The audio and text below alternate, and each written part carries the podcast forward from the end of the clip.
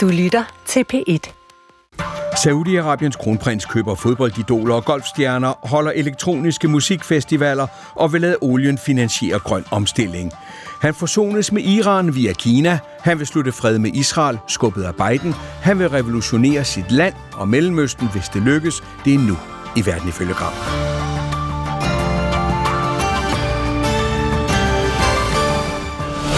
I'm so happy and proud to be back. Jeg er så glad og stolt over at være tilbage. Jeg kan se scenen vokser her i Saudi, sagde den franske DJ-stjerne David Guetta og talte om den rave-musik, der tordner ud i den arabiske ørkennat uden for Riyadh, Saudi-Arabiens hovedstad.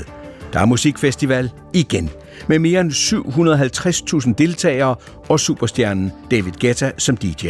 Hvad der begyndte i det skjulte, får nu regimets støtte. Mænd og kvinder danser sammen, og kvinderne uden slør og lange dragter. Saudi-Arabiens kronprins Mohammed bin Salman er i gang med at revolutionere sit religiøst konservative kongedømme indad til og udad til. Han søger fred med Iran, sikkerhed med USA, udsoning med fjenden Israel. Han vil gøre Saudi-Arabien til en supermagt i Mellemøsten, hvis han kan forhøvle de store knaster af palæstinensernes reaktion på en fred med Israel for eksempel. For us, the Palestinian issue is very important. We need to. For os er det palæstinensiske spørgsmål meget vigtigt. Vi er nødt til at løse den del, og vi har gode forhandlinger, som vi må se, hvad fører til, sagde kronprinsen til amerikanske Fox TV i sidste uge. Der er en omvæltning i gang i Mellemøsten af de helt store, hvis den altså lykkes. En omvæltning, der tager afsæt i de storpolitiske forandringer, der vender op og ned på det internationale samfund i disse år. Hvor USA prioriterer Kina, hvor Kina breder sine interesser ud i verden, hvor det globale syd søger ny indflydelse, hvor nye alliancer toner frem. Og her passer kronprins Mohammed bin Salman Saudi-Arabien ind med enorme olieindtægter, en stærk økonomi og en ung leder med vældige visioner om, hvordan han kan gøre Saudi-Arabien til en regional supermagt og spiller i den globale magtkamp. Han spiller på alle tangenter, køber sig vej ind i den vestlige sportsverden, vil gøre Saudi-Arabien til et center for global turisme, vil bruge oliemilliarderne til grøn omstilling og til at skabe, om ikke fred, så ro i Mellemøsten, også med Israel. En mellemøstlig revolution, hvis det altså lykkes. Det er verden ifølge Gram. Mit navn er Steffen Gram. Now to Saudi Arabia. And let me say this up front, you should brace yourself for what's coming. Og nu til Saudi-Arabien. Og lad mig sige det her på forhånd, du bør forberede dig på næste skridt i denne historie. De facto-lederen af den islamiske verden, vogteren af de to helligste steder i islam, Saudi-Arabien, gjorde det uventet denne weekend, afholdt en kæmpe fire-dages rave-fest sagde studieverden fra en international indisk tv-kanal, da hun lagde op til reportagen om South Storm Musikfestival i Saudi-Arabien. It was the first time that there was going to be women and men being able to dance together. That was also a very Det var første gang, at mænd og kvinder var i stand til at danse sammen. Det er et historisk øjeblik. Der er naturligvis flere ting, der kan gøres for at forbedre forholdene her i landet, men jeg synes, de åbner op og at det bestemt går i den rigtige retning, eksempelvis ved at give flere rettigheder til kvinderne. For blot fire år siden måtte kvinder ikke køre bil. I dag kan de gå til en David Guetta-koncert og danse frit. Det er en kæmpe udvikling. You know, like four years ago, women couldn't drive, and now they can come to a David Guetta concert and dance. It's a huge evolution. Ja, Helle Malmvig, seniorforsker ved Dansk Institut for Internationale Studier, DIS. Hvor kommer denne nye optimisme fra blandt unge saudier, som vi har hørt, ikke bare i det her korte klip, men det, i mange af de øh, reportager, øh, som øh, er kommet ud i de seneste dage. Fordi vi kender jo Saudi-Arabien som et land med en nul tolerance for politisk opposition, hvor man henretter folk en masse, mm. øh, og hvor kvinder er undertrykt. Så hvor kommer den her optimisme fra? Jamen, den kommer fra den her kæmpe store moderniseringsprogram, som kronprinsen Mohammed bin Salman har sat i værk, og som på kort tid, altså i løbet af 5-6 år, er der jo sket altså omfattende forandringer i den sociale sfære, mm. altså i det der, der handler med, som, som I også siger i indslaget, alt det, der handler om kvinder og mænd, som pludselig må være sammen, koncerter, øh, køre bil, og de store mega-initiativer, altså alt fra den her futuristiske by, øh, Neum, de er værd at anlægge, til øh, at gøre sig til en en stor spiller på verdensscenen til alt det, vi har hørt om opkøb inden for sport. Alt det er med til at gøre sauderne begejstrede og har fået især de unge, som jo cirka halvdelen af Saudi-Arabiens befolkning består af, altså har fået dem til at drømme og tro på en, på en anden fremtid.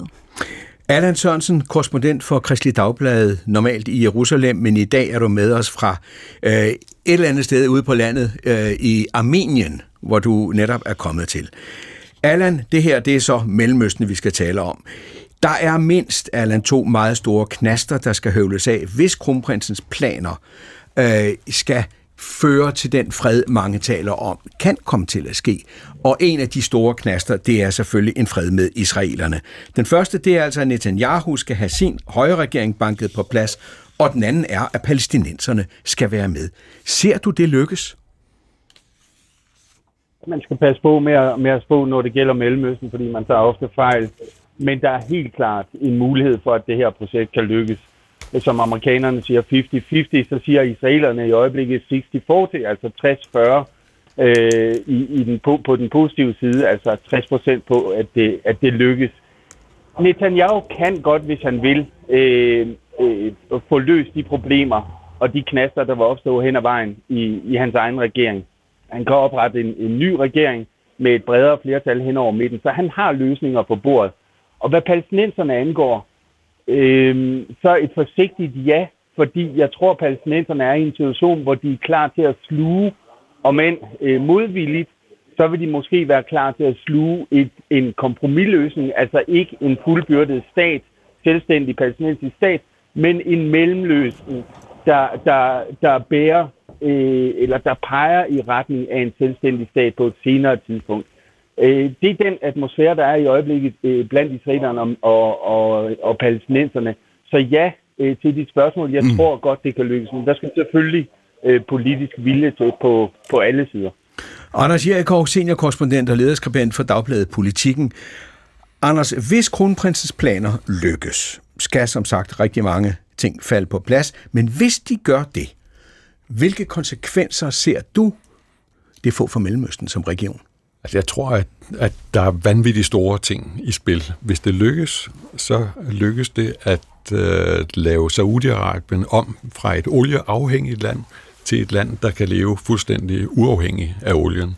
Og det vil i givet fald lykkes, øh, eller hvis det lykkes, så vil Saudi-Arabien komme under en amerikansk sikkerhedsparaply, og der vil blive fred mellem araber og israeler. Det er jo fantastisk, men det kan altså også mislykkes, og det skal lige siges, og det kan betyde i værste fald, at Saudi-Arabien bryder sammen, i hvert fald den saudiske økonomi, at vi får et nyt atomkapløb i Mellemøsten, og at der bliver en ny krig mellem palæstinenser og israelere. Så det kan gå vanvittigt godt og vanvittigt skidt. Intet nyt i Mellemøsten, altså. Nej. Der vil være lyttere, der husker oliekrisen fra 1973, da Danmark slukkede lys og begrænsede bilkørsel i weekenderne. Det var dengang den saudiarabiske olieminister Sheikh Yamani introducerede olien som et våben. Vi er herre over vores egne ressourcer, sagde han, da den arabiske verden i OPEC lukkede for olien, mens israelerne og araberne udkæmpede deres Yom Kippur-krig i oktober 73.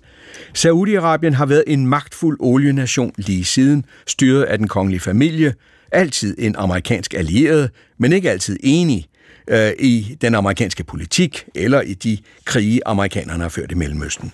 I 2015 kom den nu 87-årige kong Salman på tronen og indsatte sin unge søn Mohammed bin Salman som sin ledende minister og kronprins. Med tvivlsom succes i hvert fald i første runde. Han er anklaget for medvirken i mordet på journalisten Jamal Khashoggi og var med til at starte krigen i Yemen.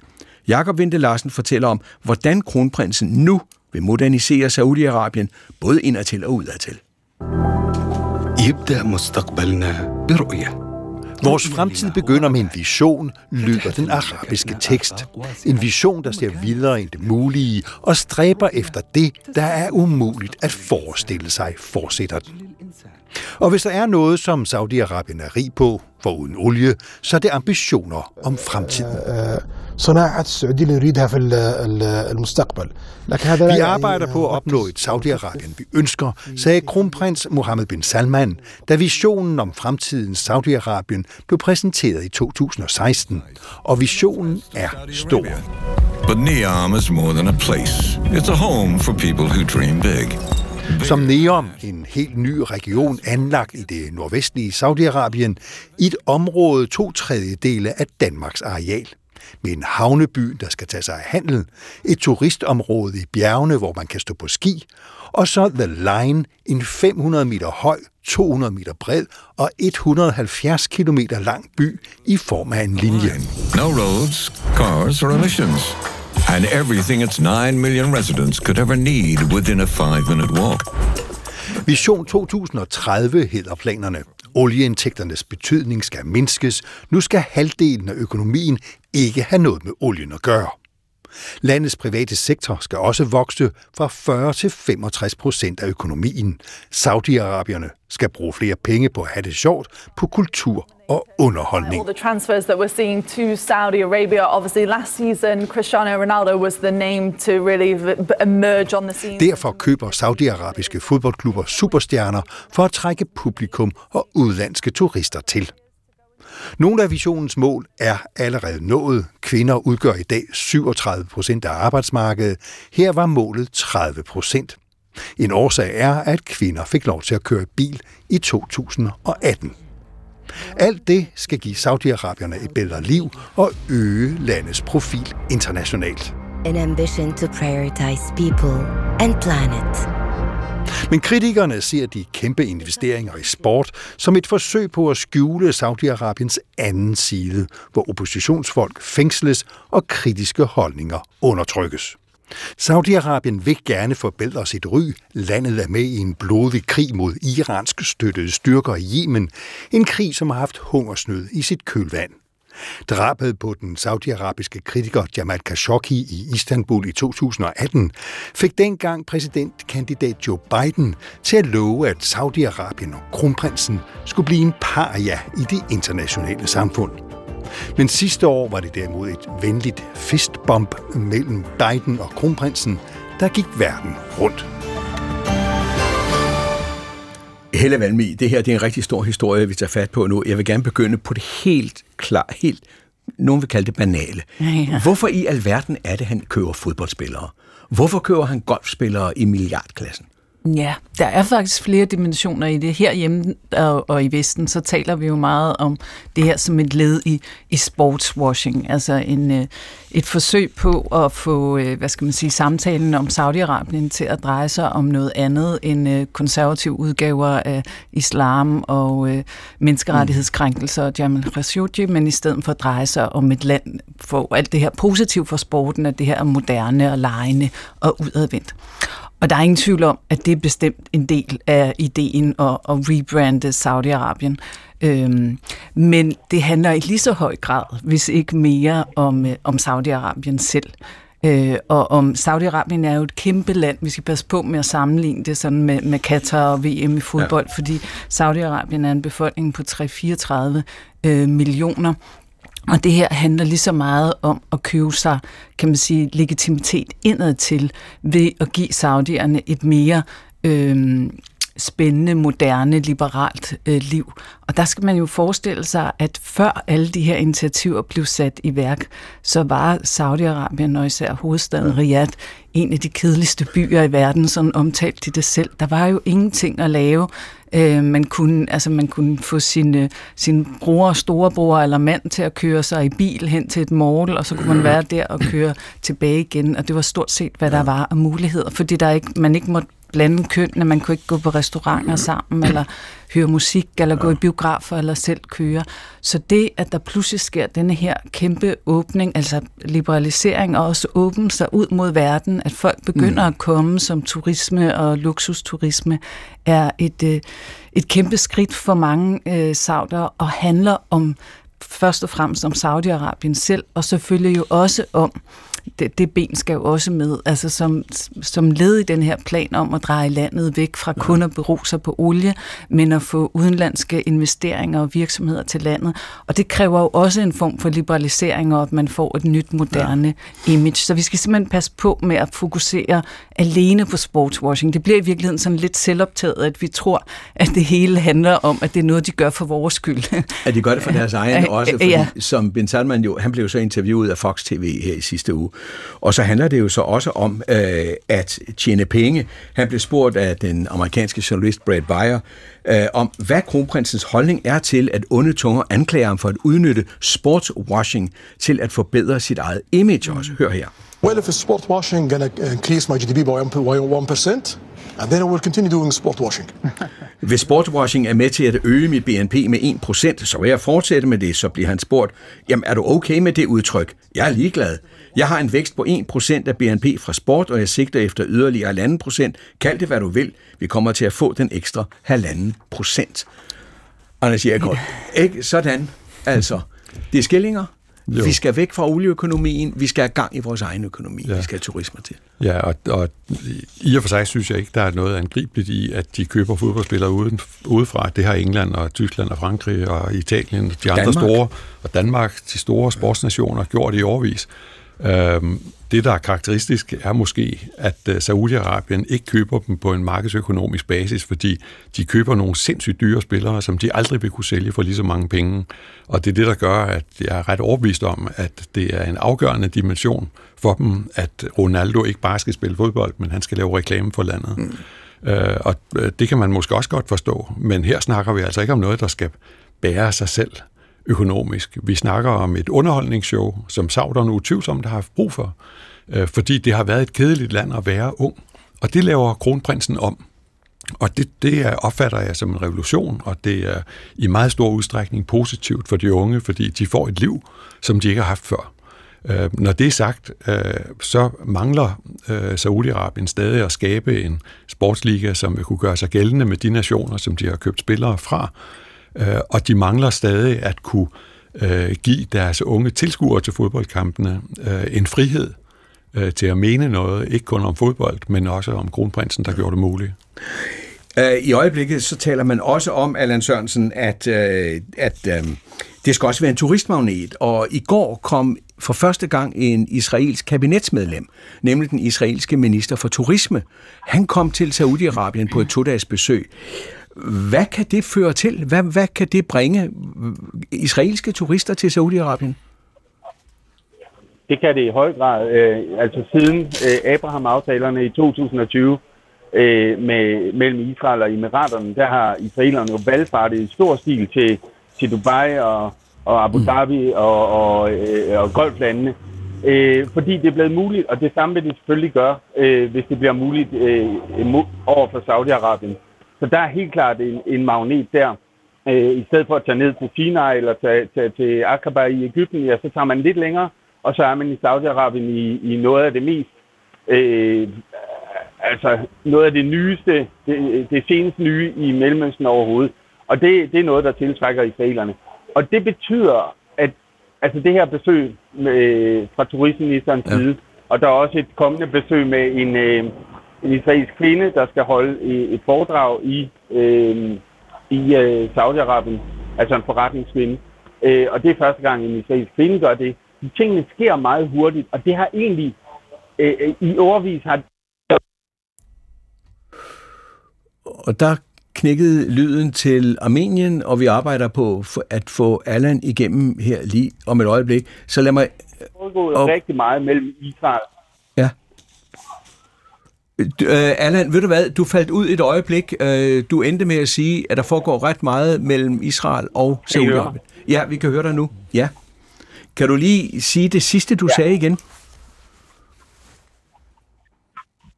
Ja, det, det, ja, der foregår alt. Ja, der foregår allerede meget, og det har der gjort i, i, i en del år mellem Israel og, og Saudi-Arabien, ja. altså under bordet og bag kulissen. Øh, alt det får nu mulighed for at, at blive offentliggjort. Øh, og, og det betyder, at der er altså allerede et grundlag for det, både israelerne og Saudi-Arabien, de, de ønsker. Altså at gøre det offentligt, gøre det her øh, regionale venskab mere offentligt, end det har været øh, tidligere. Men Helle Malmvig, øh, du har været der for ikke så lang tid mm. siden. Du skal der snart mm. til igen her om igen om ikke længe. Øh, hvad har Saudi-Arabien at byde på som turistland? For jeg kan sige, at en af mine gode bekendte var på et saudiarabisk cruise ship. Ja. Øh, og det var ikke så sjovt. det var vældig kedsommeligt. Ja. Lad, lad mig lige putte en lille på til, øh, også til, til, til Allans øh, om med Saudi-Arabien og Israel, fordi det er ikke kun turisme, Og faktisk. det vender vi tilbage til. Okay, øh, med, med store infrastrukturprojekter. Ja. Godt, så lader jeg den øh, ligge og sige, øh, nu har jeg jo ikke været der som turist, Nej. og, øh, men, men som forsker. Men øh, igen og igen, så fortalte øh, Sauder mig, at øh, jeg skulle tage op til Al-Ula, øh, som er sådan en gammel øh, oldtidsby, som er ret tæt op på grænsen til, øh, til Israel, og hvor der har været nogle sådan øh, franske luksusdesignere ind over, hvor de også er ved jeg tror det er museumsinspektøren for Georges Pompidou Center, som Ja. også er ved at lave et moderne museum derude, hvor de jo sat sig, det er luksusturisme i, i, altså i den helt dyre skala, men også, som sauderne ofte sagde til mig, sat to streger under, vi vil ikke lave sådan noget billig turisme som i Dubai. Vi vil lave det her fine luksusturisme, hvor der også er altså et kulturelt øh, element. Jeg var ikke selv deroppe i øh, Al-Ula, fordi det rækker en forskningspengepunkt ikke til, øh, men det, det er noget af det, der er øh, ambitionerne. Så man skal ikke kun, jeg tænker, der også kommer noget, der kommer til at ligne øh, Dubai-turisme, men altså også en anden form, som måske minder mere om, hvis nogle af lytterne har været så heldige at være i Oman eller, ja. eller lignende. Anders Jerikov, den økonomi, der skal trække det her, det er baseret på olie, men hvis man ser på den, Ukra- øh, ser på den saudiarabiske økonomi i øjeblikket, og lige går tilbage og ser, hvad var det, den internationale valutafond kom med forleden dag, så er det en stærk økonomi. Der er, stort, der er enorm vækst. Der er stort set ingen arbejdsløshed. er der andet? Er der virkelig allerede nu så meget gang i den saudiarabiske, øh, øh, saudiarabiske økonomi, at man kan få en pejling af, at det, hvor tror det fører jeg, hen? det tror jeg faktisk ikke, man kan. Øh, det går godt i øjeblikket, men det er jo kun, hvad er det nu, otte år siden, at ja. øh, Valutafonden vurderede, at Saudi-Arabien også øh, kunne stå over for, øh, hvad kalder man det, bankruptcy, mm. at Ja. bryde sammen. Ja, bankerot. Øh, ja, undskyld, bankerot. Men øh, det handlede om, at olieprisen var for lav til at finansiere øh, det saudiske budget. Man tjener masser af penge på olien, men man skal også kunne betale for de store øh, projekter, som kronprinsen sætter i gang. Lige i øjeblikket har olieprisen øh, udviklet sig gunstigt for sauderne, så den er over 90 dollar, og det er en rigtig god forretning. Det kører. Men det, der er på spil, det er jo, at olieøkonomien skal finansiere sin egen afskaffelse. Øh, Som I sagde tidligere i programmet, ja. så er det meningen i løbet af mindre end 10 år faktisk, at olien skal have gjort sig selv overflødig. Og det er stadig et stort projekt. Og øh, den store futuristiske by Neom øh, i, nord, i det nordøstlige Saudi-Arabien, øh, den havde kronprinsen håbet, at han kunne finde international finansiering til. Ja. Det har vist sig, at man fra international side ikke er overvældende begejstret, i hvert fald ikke nær så interesseret, som han havde troet. Derfor har han været nødt til at trække på saudiske fonde øh, for at sætte det her projekt i gang. Og det viser lidt om skrøbeligheden i projektet, fordi han skal have andre end sig selv og sin mm. familie øh, til at stole på det. Han skal have omverdenen til at stole på det. Og der er der altså nogle usikkerhedsmomenter. Den ene er, hvor ligger olieprisen? Ja. Kan man være sikker på, at øh, den kan holde så høj? Øh, Noget andet er øh, hans egen hans eget politiske system stabilitet, fordi vi skal jo huske, at der er tale om et reelt et familiediktatur med ham selv som øh, den afgørende person. Ja. Øh, han er en mand, der skal kigge sig over skulderen. Hvis der er nogen, der slår ham ihjel, ligesom han har lavet andre slå ihjel, så er Saudi-Arabien øh, potentielt i en gigantisk krise, ja. og ingen ved, hvor det vil gå hen uden ham. Øh, han mangler den, den folkelige og politiske forankring for at sikre, at det her udvikler sig, som han har planlagt. Men det kan være, det er den, han er ved at skabe, men det kommer vi tilbage til lige om ja. et øjeblik. For lad mig lige sige først, at mine gæster her i dag i Verden ifølge Kram, det er Helle Malmvig, der er seniorforsker på Dansk Institut for Internationale Studier og specialist i international politik i Mellemøsten. Du skriver i øjeblikket på et forskningsprojekt om sammenhængen mellem Saudi-Arabien og politik i samarbejde med en Ph.D., din Ph.D.-studerende Fanny Aerskov Madsen, og så har der været i Saudi så sent som i foråret og skal afsted her lige om et øjeblik igen. Anders Jerikov, lederskribent, udenrigskommentator og seniorkorrespondent for Dagbladet Politikken og specialist også i Mellemøsten, har udgivet en række bøger om forholdene i Mellemøsten. Og så Allan Sørensen, øh, mangeårig Mellemøst-korrespondent for Kristelig Dagblad og forfatter. Du har læst Mellemøst-studier på det hebraiske universitet i Jerusalem og er specialist i hele værdidebatten, kultur og samfundsforhold i regionen, og så bor du nu i Haifa i Israel. Um, lad os gå til nogle af de større, for det her, det vi har talt om, hvad er det, han har gang i, øh, kronprinsen på de indre baner. Øh, lad os så prøve at se, hvad der skal ske øh, med Saudi-Arabien og regionen omkring. Og lad os starte med øh, det, der er gået øh, i gang med Iran. Forholdet mellem Iran og Saudi brød sammen i 2016. Saudierne henrettede en shiitisk leder i Saudi-Arabien, og iranerne svarede igen ved at angribe og brænde den saudisk-arabiske øh, ambassade af i Teheran. Amerikanerne har længe presset på for at få en slags forsoning, og så lige pludselig dukkede kineserne op, Helle Malmvig. Øh, hvorfor dukkede Xi Jinping op som en slags maler? Jamen, det kom jo faktisk også som en, øh, en overraskelse for de fleste, inklusiv øh, mig, og også i regionen. Det var, Irak havde længe stået bag nogle, øh, også sådan lidt under radaren forhandlinger mellem de to mm. øh, magter. Men så var det Kina, og øh, det var jo fordi Kina i virkeligheden taler med, kan man sige, begge parter, altså har gode relationer til begge parter og kunne give, øh, kunne give både Iran og Saudi-Arabien noget, de var interesseret i. Og det kan man sige i modsætning til, til USA, som ikke kunne levere det, de gerne ville have, og heller ikke havde relationer mm. til dem begge. Og det er jo noget af det, som pludselig, kan man sige, den grad gik op for Biden-administrationen, at hov, det har en omkostning, det her med, at vi mm, ikke har fokus på øh, Mellemøsten og har trukket os øh, tilbage, så kommer der faktisk bare nogle andre. Og i den konkurrence eller rivalisering USA har og Biden-administrationen har med, øh, med Kina, er Mellemøsten så pludselig ja. blevet vigtig igen, og Saudi-Arabien vigtig igen. Og derfor har Biden jo sat alt ind på at få denne her aftale nu mellem øh, Saudi-Arabien og Israel, for ligesom at vise også, at USA ja. er til stede stadigvæk i regionen. Allan Sørensen, hvordan blev den øh, hvad skal vi sige, dialog og den maling med, øh, med Iran foretaget af kineserne? Hvordan blev, mod, hvordan blev den modtaget i Israel? Den, den var man nervøs for, og, og man vidste ikke rigtigt, hvordan man skulle øh, tolke den udvikling. Men jeg tror, man er faldet til ro nu, fordi man løbende har haft øh, gode forbindelser til Saudi-Arabien, og man har set, at det er, det er mere et høflighedsvenskab, end det virkelig er et, et, øh, altså et nyt, solidt øh, og, og øh, øh, omfattende venskab mellem Saudi-Arabien og Iran. Og jeg tror, at israelerne forstår, at Saudi-Arabien de ønsker gode naboskaber øh, lidt ligesom Tyrkiet gjorde øh, i starten af nullerne. Mm. Altså hvor man havde nul konflikter med, med nabolandene, og, og simpelthen scorede øh, vanvittigt på, på økonomien på den konto. Øh, det forsøger Saudi-Arabien at, at kopiere. Øh, så man har både øh, et, et venskab med, med Iran, og så har man øh, på den anden side et venskab med USA og Israel. Og det er der jo ikke ret mange, der kan altså, gå den balancegang. Jeg tror også, det handler for Saudi-Arabien, altså venskabet med Iran, det handler lidt om at, at vise Iran, at Saudi-Arabien egentlig løber stærkere og løber hurtigere, end iranerne gør. Forstået på den måde, at øh, vi har snakket om, om reformer i, i altså, øh, øh, over for Iran de, de seneste 30-35 år. Der er ikke sket noget stort, øh, stort set. Saudi-Arabien på, på fem år er, er, er gået langt længere, end Iran har kunne drømme om, og, og hvad den iranske befolkning stadigvæk drømmer om, vil ske i Iran. Det har Saudi-Arabien gjort på fem år.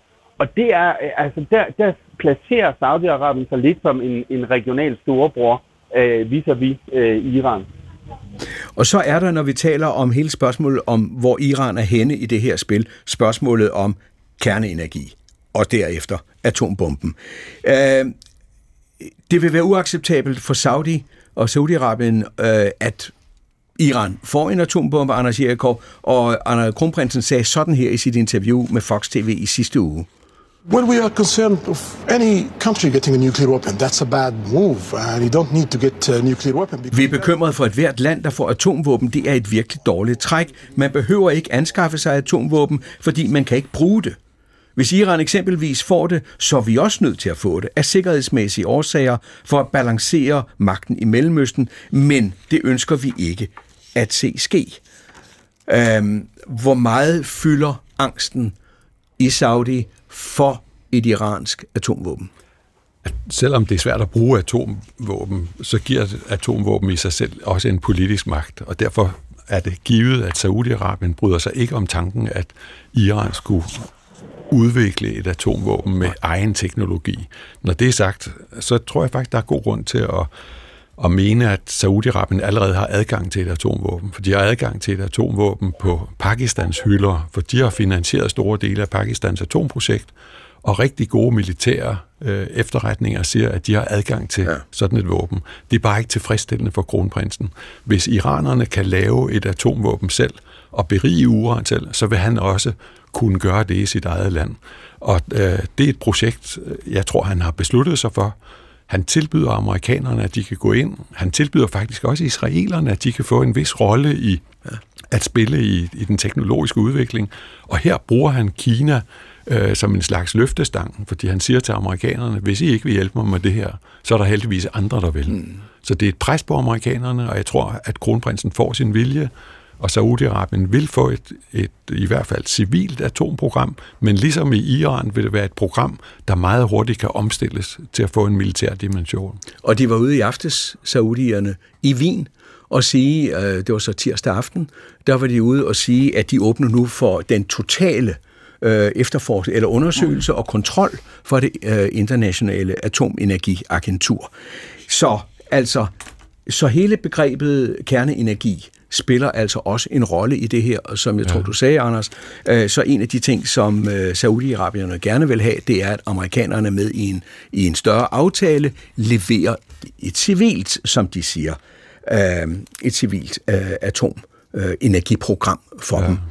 Øhm, skal vi så, når nu vi er ved det her, øh, Helle Malmvig, så lad os lige tale om hele spørgsmålet om, hvad er det, saudierne vil have fra USA? Fordi de vil gerne have og er i gang med at forsone sig med iranerne, mm. sådan et stykke hen ad vejen i hvert fald. Så vil de have en sikkerhedsaftale, ja. som vi har været inde på Som før, med på, på USA. linje med øh, sådan en, en NATO-agtig øh, musketer-ed. Skal den gå så langt? Ja, Er altså den ikke det, mere ligesom i Sydøstasien eller i Asien, ja, det, Sydkorea? det, det, der, det er de seneste Ja. ja. udspil fra USA, hvor de siger, det er den. Men ellers så har de omtalt den uh, Saudi-Arabien som en altså NATO-ed. Altså simpelthen, at hvis, hvis uh, Saudi-Arabien bliver angrebet, og hvis der er trusler mod Saudi-Arabien, så skal USA komme og, øh, og så forsvare dem. Og det var jo noget af det, som Saudi-Arabien har været så utilfredse med øh, USA de senere år, fordi de ikke synes, at de kom og forsvarede dem, da der var netop angreb fra, øh, fra hvad kan man sige, indirekte fra, fra Iran. Øhm, så det, det er en stor en, især fordi, at det, det er jo noget, der muligvis også skal igennem kongressen, hvis man skal lave Det skal den form for traktat. Øhm, og så kræver de også øh, en, øh, nogle øh, moderne, øh, endnu mere avancerede øh, våben og flytyper, også fra USA. Øhm, og hvad har vi mere? Så er der atomenergi, og så er der selvfølgelig Palæstina. Øhm, Kommer vi til lige om et øjeblik. Ja, og så tror jeg, det var listen, men det er jo altså også øh, et, lidt af en øh, menu, de har ja. rullet ud, de vil have øh, fra, øh, fra USA, og, og det eneste i situationen, USA får øh, til gengæld, er jo så at øh, en, en normaliseringsaftale med Israel. Ja. Anders Jerkov, øh, vi ved, at der er bøvl med, den, øh, med det her i USA. Der er opinionen, der er imod, fordi de siger, at øh, kronprinsen er simpelthen en øh, utroværdig partner. Øh, og så er der dem, der siger, var der ikke noget, der hed 11. september? Mm. Og hvor var det, angrebet kom fra? Det kom fra saudierne. Øh, kan, den, kan en sådan pagt gå igennem i USA, tror du? At den vil skabe en kæmpe debat, det er der ingen tvivl om. Nu skal du lige sige i al fairness, at det er jo aldrig dokumenteret, at den saudiske stat stod Nej. bag 11. Mm. september, Nej, nej, men det er det er rigtigt, at de rigtigt. fleste af flykabrene, de kom fra Saudi-Arabien, ja. men det netværk, de kom fra, var også i konflikt med det saudiske regime. Det må man dog sige. Ja. Øh, men øh, der vil være meget væsentlige stemmer i kongressen, som ikke synes, at USA kan forpligte sig til at garantere for et mellemøstligt diktatur. Ja og at det simpelthen er for øh, usikkert for USA selv at skulle gå ind og garantere for en stat, som, som ikke tør lytte til sine egne borgere. Ja. Øh, på den led tror jeg, at det, det bliver svært, men igen, som du selv lagde op til før, hvis kronprinsen kan levere en arabisk-israelsk fred, en saudisk-israelsk fredsaftale, som også stiller palæstinenserne mere eller mindre tilfredse, så vil det også være svært for kongressen at sige nej. Og det er, det, vi, det er den uh, balance, vi nu skal følge. Og det er der, Allan, hvor du for alvor kommer ind i, spørgsmål, kommer ind i billedet. Altså, øhm, spørgsmål. Kommer der en saudiarabisk-israelsk fredsaftale? I går kom den nye saudiarabiske ambassadør til det palæstinensiske hjemstyre, øh, hjemstyre øh, kom på besøg i Ramallah. Øh, kørte over grænsen fra øh, Jordan øh, og øh, gjorde sin entré der. Han skal ikke bo der, men han kom dog i hvert fald. Allan Sørensen, ser, hvordan ser du mulighederne for en israelsk-saudiarabisk fredsaftale? Øh, ser du den blive til noget, og hvad bliver prisen? Prisen for Israels vedkommende, det bliver at give øh, palæstinenserne et eller andet. Og det store spørgsmål er, hvad er det her et eller andet for noget? er det en, en øh, fuldbyrdet fred med palæstinenserne, altså mellem Israel og palæstinenserne? Er det tilbagetrækning fra Vestbreden? Er det øh, øh, deling af Jerusalem? Og så videre, og så videre. Det, altså, hvis jeg skal analysere det, så tror jeg slet ikke, det er de her spørgsmål, der, der, er, der er på bordet. Øh, og slet ikke med den, den deadline, som øh, Joe Biden han har sat, altså, ved, ud, altså i en aftale ved, ved udgangen af, af 2023. Jeg tror derimod, og det er, det er det, jeg hører fra israelerne som, øh, øh, øh, på vandrørene i Israel, der snakker de om, at Israel skal øh, overgive de, nogle af de områder, der hedder område C på Vestbreden. Og Vestbreden er opdelt i område A, B og C. Og C, det, det er de områder, hvor Israel har, har øh, fuld kontrol. Nogle af de områder vil blive over, overleveret til øh, palæstinenserne. Spørgsmålet er så, vil palæstinenserne acceptere det for at, at, at give Israel øh, den, den chance for at skabe en, en, øh, en fredsaftale med, øh, med Saudi-Arabien og mås- måske også andre arabiske lande? Det er det store spørgsmål. Og hvis man analyserer på det, så kan vi sige, at de sidste mange år, siden det arabiske forår, der har palæstinenserne været trængt i, i kulissen. Altså, der har ingen opmærksomhed været. Næsten ingen Nej. international opmærksomhed. Og de kan komme lidt på banen igen ved at sige ja tak til den her del af aftalen, også selvom det gør ondt. Og det er måske det, der driver øh, optimismen bag øh, dem, der siger, at, at der er en mulighed, der er en reel mulighed for at få en eller anden form for aftale. Altså at palæstinenserne accepterer en lille bid for øh, i fremtiden at have udsigt til en endnu større bid, men noget, der stadigvæk skal forhandles om øh, bagefter. Så det, man taler om, for lige at opsummere det, det er, at palæstinenserne får adgang til nogle områder på Vestbreden, de ikke tidligere har haft, har haft øh, adgang til, fordi det har været under israelsk kontrol. Mm. Og det bliver så set som en udvidelse af det øh, palæstinensiske selvstyre. Men Allan Sørensen, hvad med Jerusalem? Vil saudierne kunne stå som dem, der øh, lod israelerne beholde adgangen til Al-Aqsa, til de hellige steder? Eller skal der en israelsk indrømmelse til der, der giver lige adgang? I hvert fald. Altså, en, en deling af Jerusalem er, er, øhm, er, er ikke på bordet i øjeblikket. At jeg, jeg kan forestille mig, at saudierne måske forlanger fra Israel en eller anden erklæring om, eller en hensigtserklæring om, at der skal være øh, fri adgang for hele den palæstinensiske befolkning til Al-Aqsa-moskeen ikke kun under ramadanen, men hele året rundt, og så videre og så videre, så man simpelthen har noget på skrift, altså en, en øh, hensigtserklæring fra israelerne. Men et, et geografisk brud, eller geografisk opbrud i Jerusalem, en deling af byen mellem øst og vest, øh, den, den ser jeg ikke øh, for mig, fordi der ikke vil være nogen israelsk regering, altså ikke kun den nuværende Netanyahu-regering, men ikke nogen anden israelsk regering, der vil have mandat til at dele Jerusalem. Et næste spørgsmål. Vil Netanyahus nuværende israelske regering øh, acceptere og anerkende, at øh, område C, områderne i C-delen af den besatte Vestbred, at det bliver givet tilbage til øh, palæstinenserne. Vil den regering acceptere det, og hvad hvis den ikke vil? Nej, det vil de ikke acceptere. Det, det, har, det er de allerede ude at sige. Øh, en 10-12 stykker af, af dem, der sidder i regeringen, altså Netanyahu's egen minister, de er ude at sige, at det vil de ikke. Og der skal ingen indrømmelser over for øh, palæstinenserne osv. osv. Men, og, og det er et stort men her, altså Netanyahu har et alternativ. Og det Netanyahu, altså hvis jeg, hvis jeg skal forsøge at tænke på, hvad der, hvad der sker mm. i hans, altså hvad ja. han tænker på, når, inden han falder i søvn om natten, ikke? Så, så tror jeg, han tænker, skal han i fængsel, eller skal han have en Nobels øh, fredspris? Og ja. det er ligesom det, det, det spil, Netanyahu har for sig, ikke? Altså han kan, han kan, han kan gå planken ud med, med den regering, han har i øjeblikket, eller også Altså, og der har han så to muligheder. Enten kan han overtale dem til at acceptere indrømmelser over for palæstinenser, eller så kan han danne en bred regering ind over midten, og så kan han fremstå som det, han også tidligere har været i israelske øjne, den store statsmand, der, øh, der handler i en helt anden liga end de andre israelske premierminister, altså tidligere med mm. Trump og Putin, og nu med, med Biden og, og Bin Salman i, i Saudi-Arabien. Øh, og det er der, man så også i Israel i de her dage begynder at tale om, at der faktisk, at han har den her valgmulighed mellem fængsel på den ene side og øh, øh, Nobels fredspris på den anden. Jeg tror godt, jeg ved, hvad, hvad Netanyahu han i sidste ende vil vælge. Selvfølgelig vil han øh, tage et skridt, hvis det er muligt, tage et skridt i retning af øh, Nobels fredspris og en omfattende aftale med amerikanerne og, og saudierne. Du siger du, hvis han kan. Hvad skulle forhindre ham i det?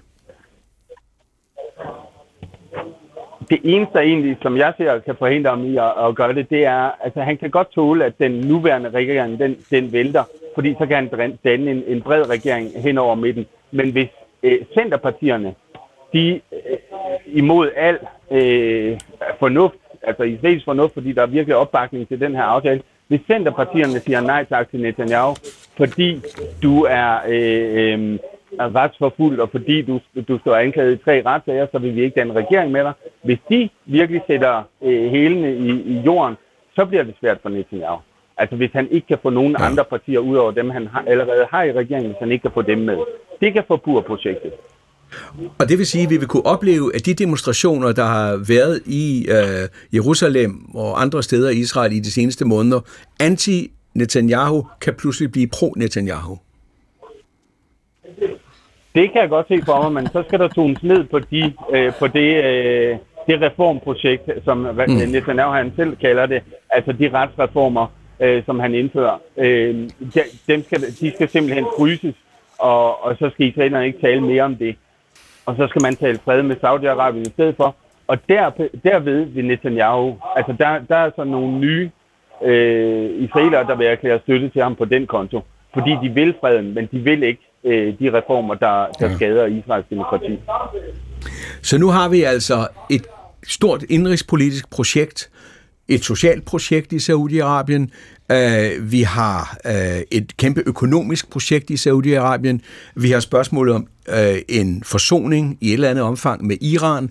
Vi har et spørgsmål om uh, en forsoning, en fred med Israel, uh, der inkluderer palæstinenserne det er jo ganske, ganske voldsomt, hvad der er gang i, uh, Helle Malmvig. Hvorfor skulle det her projekt lykkes? Jamen, det, som jeg håber, man også kan høre, det er ret mange ting, der skal gå op. Så jeg har også andet sted kaldt det her for en, en drømmekabale eller et, et fatamorgana, fordi det er jo virkelig en lang række udviklinger internt i Saudi-Arabien, mellem Saudi-Arabien, Israel og USA, og internt i Israel, og som alt sammen skal nås inden for, for Bidens øh, præsidentperiode. Øh, Nej, der er et år endnu. Ja, ja.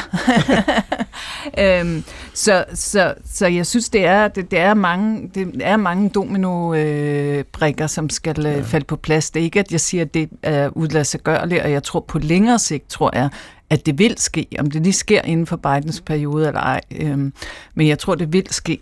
Det, jeg nu også vil sige det er, vi, vi taler lidt om det som, at det er en fredsaftale, altså som om det er sådan på linje med Camp David. Jeg eller sådan noget. forsoning. Ja, altså, og, og som flere af os også har været inde på, ikke, der er jo allerede og har været i overvis øh, masser af samarbejde mellem øh, Saudi-Arabien og Israel, og de er jo ikke i, i, i krig, så det er jo ikke på den måde en fredsaftale, men det er en, en normaliseringsaftale, hvor, hvor saudierne eller, altså, anerkender Israel som, som stat. Øh, og dermed synes jeg også, at vi skal passe, ja, så vi skal passe lidt på med at få det i talesat som, at det her er noget, der skaber altså fred i Mellemøsten, mm. eller det er en fredsaftale. Det er noget med at gøre noget uofficielt samarbejde til et officielt samarbejde. Og dermed jo også Forpligtende. måske... Ja, forpligt, og Altså halvt i hvert fald, hvis vi kigger på, på den aftale, som blev lavet øh, mellem altså Emiraterne og, og Israel, så har den jo ikke været altså måske helt så forpligtende, fordi der lovede øh, Israel jo, at de, at de ikke ville øh, altså at de ikke ville lave flere bosættelser ja. eller annektere mere på Vestbredden, og det, det har de jo så ikke helt, øh, ikke helt holdt. Anders Jerikov, krumtappen i meget af det her, det er kronprinsen. Ja. Øhm, og øh, når man læser øh, diverse medier, kommentatorer, analyser, portrætter og så videre af ham i, i alskens medier, øhm, ikke, bare de, ikke bare de vestlige, så er han jo en kontroversiel figur, hvor det helt, man sidder tilbage med spørgsmålet, er det en mand, uh, you want to do business with? Altså i øjeblikket er det, fordi han er fuldstændig uomtvistelig manden, der bestemmer i Saudi-Arabien. Så hvis man vil noget med Saudi-Arabien, så er man nødt til at være gode venner med kronprinsen. Øh, han er afgørende for, at alt det her kan ske. Han er også dynamoen og den, den øh, intellektuelle, dynamiske regeringsleder, som forsøger at sætte det i gang. Men han er jo altså også øh, en, en skrøbelig krumtab i den forstand, at han er en, der skaber sig fjender også. Der er folk inden for den saudiske kongefamilie, som ikke synes, det er vidunderligt, at han bestemmer alt. Øh, der er, Hans fæng, han satte dem... han satte nogle af dem i fængsel, fængsel. og han På afpressede... Ritz-Carlton. Ja. På Ritz-Carlton. Jo, han afpressede andre af dem for, øh, for penge, store pengebeløb. Øh, han øh, opretholder stadig sin form for ro og orden i øh, det shiitis, den shiitiske del af Saudi-Arabien med vold og magt. Øh, han, det kan godt være, at han tilbyder de unge koncerter, men han spærrer dem inde, hvis de siger, at de synes, man måske skulle have noget mere demokrati. Øh, så han er også sin egen værste fjende, fordi han tør ikke folkeliggørelsen af sit projekt. Og jeg synes, at det var meget spændende, hvad, hvad Helle sagde om forskellen på fred og normalisering, fordi jeg tror, det er fuldstændig rigtigt, at det her handler om normalisering øh, med- af nogle forbindelser, der allerede findes mellem regeringen i Saudi-Arabien og i Israel, og for den sags skyld også i Iran. Øh, man vil gerne gøre eksisterende forbindelser officielle og normale. Det man ikke vil, øh, det er at gøre det forpligtende til en folkelig fred. Mm. Og det har jo også vist sig at være et af problemerne i øh, de her Abraham-aftaler mellem Israel og Emiraterne for eksempel, at israelerne troede, at nu skulle øh, vi have en overvældende turisme, men den er ret ensidig, fordi ja. israelerne rejser til Dubai, men emiratierne, de rejser ikke til Israel. Øh, Og der er ikke den store folkelige udveksling. Øh, Saudi-Arabien er heller ikke vant til at modtage mange turister, og der er dele af Saudi-Arabien, hvor turister ikke kan komme, især de hellige byer. Så i hvilken udstrækning Saudi-Arabien vil være parat til at modtage hårdere israelere. Israelere elsker at rejse, og de ja, ja. støjer og larmer og fylder meget. Og jeg er ikke sikker på, at Saudi-Arabien vil have lyst til det. Og der har vi altså et, et øh, skæld mellem det, vi opfatter som fred, og det, de opfatter som normalisering. Helle Malmvig, øhm, forskellen på fred og normalisering, men er han manden, man kan binde en hel fremtid op på for Mellemøsten? Altså, jeg, jeg synes jo, det er en, en vigtig samtale, vi også har nu, om at øh, fordi vi har brugt meget af udsendelsen på denne her, sådan, alle de her moderniseringsinitiativer og alt det, han kan. Øhm, og at vi også forventer, at Saudi-Arabien er faktisk blevet endnu mere autoritær, øhm, når det handler om det politiske. Altså der har han simpelthen strammet øh, garnet endnu mere, end det var i forvejen, og det var i forvejen rigtig stramt. Så det er sådan så, at selv, og især på sociale medier, hvor Saudi-Araberne er i stor stil, og de unge er i stor stil, altså bare et lille pip om nogle politiske fanger fik en, en ung pige på 18 fængslet her i forgårs, ja. i, eller hun fik en, en overlang øh, dom, og også henrettelser. Der har aldrig været så mange henrettelser som, øh, som nu. Øhm, og jeg ved ikke, måske er der også en sammenhæng mellem, at når man åbner samfundet så meget op, og han har jo virkelig også knægtet, altså det religiøse moralpoliti, deres øh, rolle i det offentlige rum, og det hele taget de religiøse lærte, som styret ellers har lænet sig op af til at give dem legitimitet. Men når man laver så omfattende revolutionære forandringer, at så har, er de formentlig, så kronprinsen og inderkredsen formentlig meget bange for samtidig at give los på altså politiske friheder ja. og have åben presse og åben social diskussion og politiske partier og altså det, det kan man godt se, fordi det vil jo risikere, at, øh, at, at så vælter man. Men det betyder, at vi har sådan en parallel udvikling, hvor vi på den ene side ser den her sociale sfære og den økonomiske og ud mod verden, et Saudi-Arabien, der åbner sig vældigt op og virkelig moderniserer. Og med den anden hånd, så bliver der altså hivet igen ja. på, øh, på, på det politiske. Så vi skal holde os for øje, at de to ting øh, eksisterer på samme tid. Og det betyder jo også, jeg tror, at han køber sig en ny form for legitimitet ved alt det her, vi har talt om med underholdning og, og økonomien.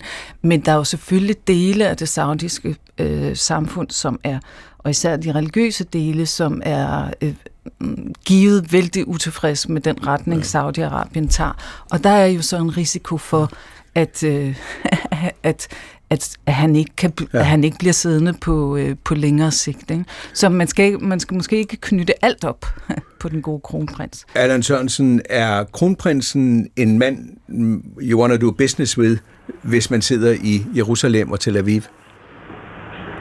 I stor stil, vil jeg sige. Og jeg er ikke vant til at være den mest optimistiske, men det, det er jeg åbenbart den her omgang.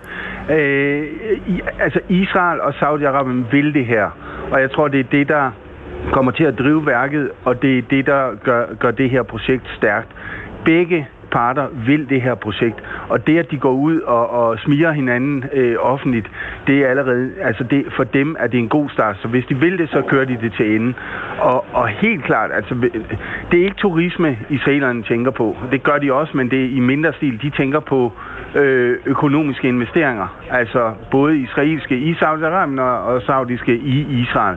Det er også det, der er sket med Abraham-aftalerne. Øh, ikke så stor stil øh, turisme begge veje, men øh, kæmpemæssige investeringer i det israelske samfund fra Emiraternes side, for eksempel, og også øh, vice versa. Og det er selvfølgelig øh, altså en økonomisk supermagt, regional supermagt som Saudi-Arabien. Det er jo en lækkerbisken for, for enhver israelsk øh, premierminister, især for Netanyahu, og også for det israelske samfund. Øh, fordi man simpelthen ser et fremtidigt samarbejde, et tæt samarbejde, der, der kan bære masser af frugt. Så, så jeg vil sige, det er først og fremmest økonomien, israelerne tænker på, og så snakker de selvfølgelig også om, at det kunne være lækkert at besøge det land, man, man aldrig har kunne, har kunne komme til tidligere sagde Allan Sørensen, der er med fra øh, Armenien, øh, og derfor er der lidt ekstra støj på linjen fra Allan, sammenlignet med os, der sidder her i studiet. Anders Jerikov, hvor ser du Mellemøsten gå hen, hvis det her lykkes? I fredelig. Eller bare en altså, god hvis del det, af det? Hvis det lykkes, så er det et nyt Mellemøsten, så vil der komme øh, ny infrastruktur. Vi, det er allerede på vej med øh, fiberkabler og informationssamarbejde mellem regeringer på tværs, Emiraterne, Saudi-Arabien, Israel, Tyrkiet, Indien. Det er fantastiske projekter, der sættes øh, i udsigt i hvert fald. Øh, det er så stort, så man næsten ikke kan fokusere på det, og det er så stort, øh, at man bliver lidt nervøs, øh, når det går op for en, at det er afhængigt af en enkelt mand som kronprinsen. Mm. Og meget af det kan vidderligt falde sammen, hvis han falder bort. Helle Malmi, meget af det kan falde sammen, hvis han falder bort. Altså, hvor skrøbelig er han jamen som det, leder? Jamen, det er jo faktisk utroligt Altså, det er svært. den første unge ja. saudiarabiske mm. leder mm. i, jeg ved ikke hvor mange år. Ja. Altså i årtier. Årtier. Ja. De altså, har været gamle og affældige undervejs. Ja, han kommer med en energi og en ungdom, og, øh, og det jeg oplevede, altså en begejstring fra de unge om, at han, øh, han er der. Problemet er, at når vi er i en så autoritær stat, så er det svært, og øh, de kritiske ryster, altså dem, de er meget svære, de kommer ikke frem. Mange af dem, jeg talte med, var begejstret, men samtidig også utrolig nervøse for at, at, at tale med mig og, og mine phd studerende af gode grunde. Øh, så derfor så kan vi ikke helt lytte os til, hvor, hvor, hvor meget opbakning han i virkeligheden øh, har. Men der er begejstring omkring ham og hans øh, omkring ham og hans projekt, og som jo rækker videre end ham. Også altså også unge kvinder, jeg talte med, som er ansat i ministerier og sådan noget, er jo også altså begejstret for både deres nye rolle og Saudi-Arabiens nye rolle. Så i løbet af nogle år, hvis det her kan, kan sprede sig, så bliver det jo større end, øh, end ham. Altså så bliver det jo normskabende. Altså, optimisme i Israel, øh, forsigtig optimisme øh, i Saudi, stor tilfredshed blandt unge. Det må være konklusionen på hele spørgsmålet, som vi har brugt en lille time på i dag at tale om, hvad sker der i Saudi-Arabien. For det var dagens Verden ifølge Gram. Tak til mine gæster, Helle Malmvig, Anders Jerikov og Allan Sørensen. Jakob Vente Larsen og Josefine Molteisen var med i redaktionen af dagens program, og det var Torsten Christiansen, der stod for teknikken. Og send gerne både ris og ros, forslag til nye programmer til kramsnabelag.dr.dk på genhør.